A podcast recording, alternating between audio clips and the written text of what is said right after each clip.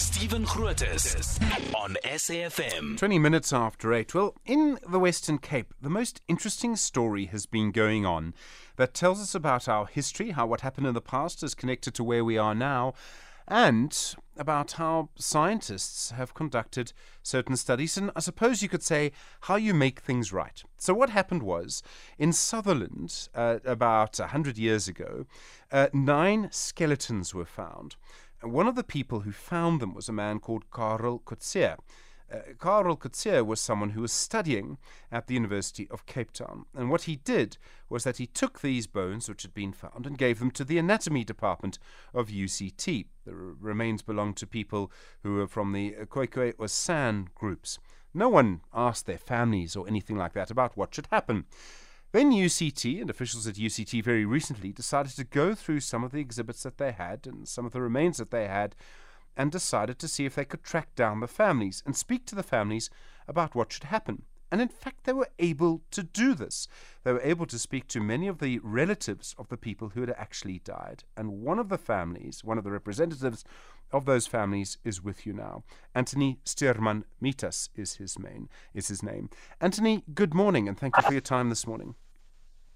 Good morning. How are you doing? I'm well, thank you. It's Thank- an it's an incredible story that you know goes back into what was happening to your family members a hundred years ago. How did it start for you? I presume someone from UCT communicated with you in some way and said, "This is what we found." Yeah, actually, it was. It came as quite a surprise to us as the family. So it all started back in 2017.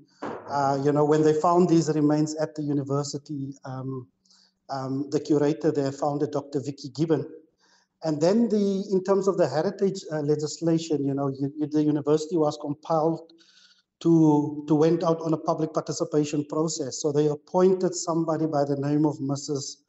Doreen February as a community uh, development practitioner to actually go to Sutherland and try and speak to, you know, uh, local uh, community leaders uh, and see if they can find any um, family members that might relate to that same this, um, surnames that was found in the archival records of the Stuurmans and the Abrams family. And in a nutshell, that's where the journey started for us in October of 2018.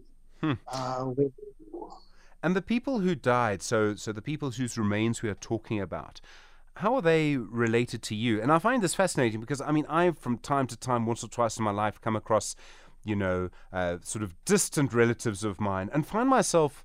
You know, it's easy to say, oh, it doesn't matter, Stephen, you live in the 21st century, Stephen. But I found that it really does matter. How are they related to you?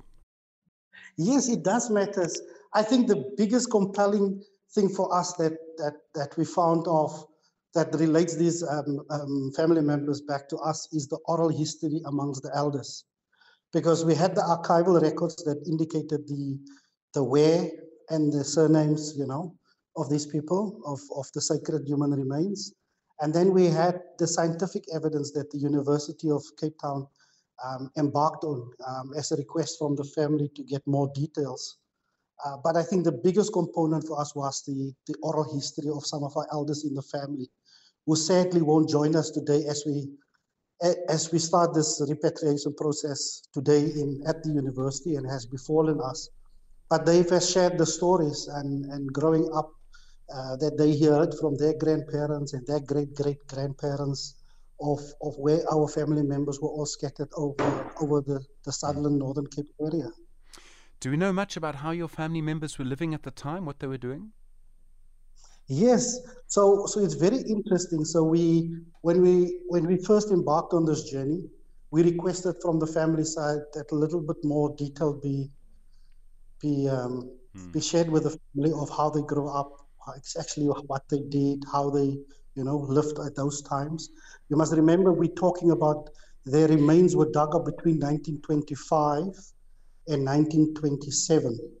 So, so when they embarked on this scientific project to get more biographical details on the on the on the sacred human remains, and actually they use the teeth to extract these details. Mm. It's quite fascinating, um, and it indicated clearly that in the archival record, for instance, Klaas Stuurman was was captured as an untamed bushman Sure. that walked free in the parts of, of, of Sutherland in the Northern Cape.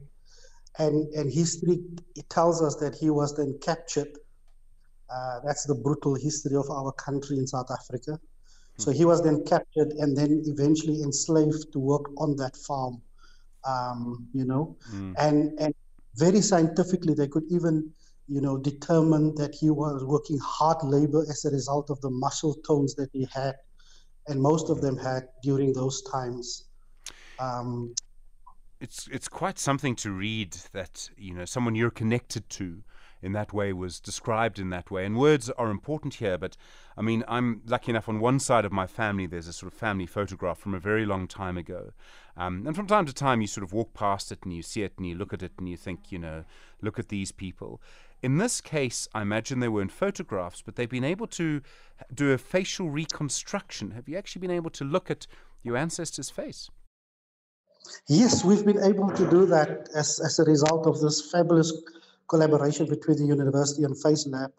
And we, and we had a, a lady by the name of Catherine, she's now a doctor, a PhD, a doctor, Catherine Smith, who worked at FaceLab at the UK. And she did this as part of her PhD graduate studies because it's quite an expensive exercise to do as well.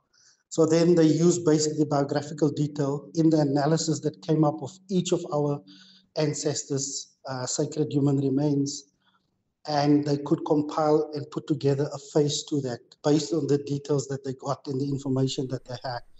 And that was quite an emotional journey for us mm. as a hmm. family mm. because they can resonate a picture. They say a picture mm. tells a thousand words, hmm.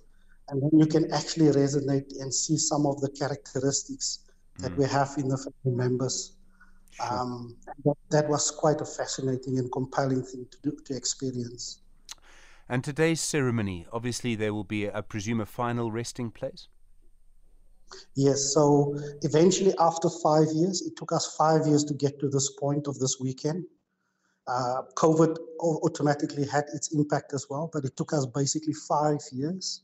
So the starting point today is where we will actually come and officially take the remains out of the hands of the university and take them tomorrow back to their to their home in Sutherland, where their souls will be laid to rest in a dignified and a respectful manner in Sutherland, and giving us as a family the opportunity to connect all over this country and reflect on our heritage and have a broader conversation in South Africa about identity. Um, Anthony, I don't know if I should call you Mr. Mietas or Mr. Stuurman um, considering what we've been talking about. I wish you luck, sir, and thank you for sharing your story with us. It's a, it's such an interesting story. I think many people are going to be thinking about it through the day. Thank you, and and I wish you um, strength and luck through the ceremony. Thank you very much, and thank you for showing interest in this story. We really do appreciate it as a family. Anthony Stuurman Mietas, who today will be bearing a long lost ancestor.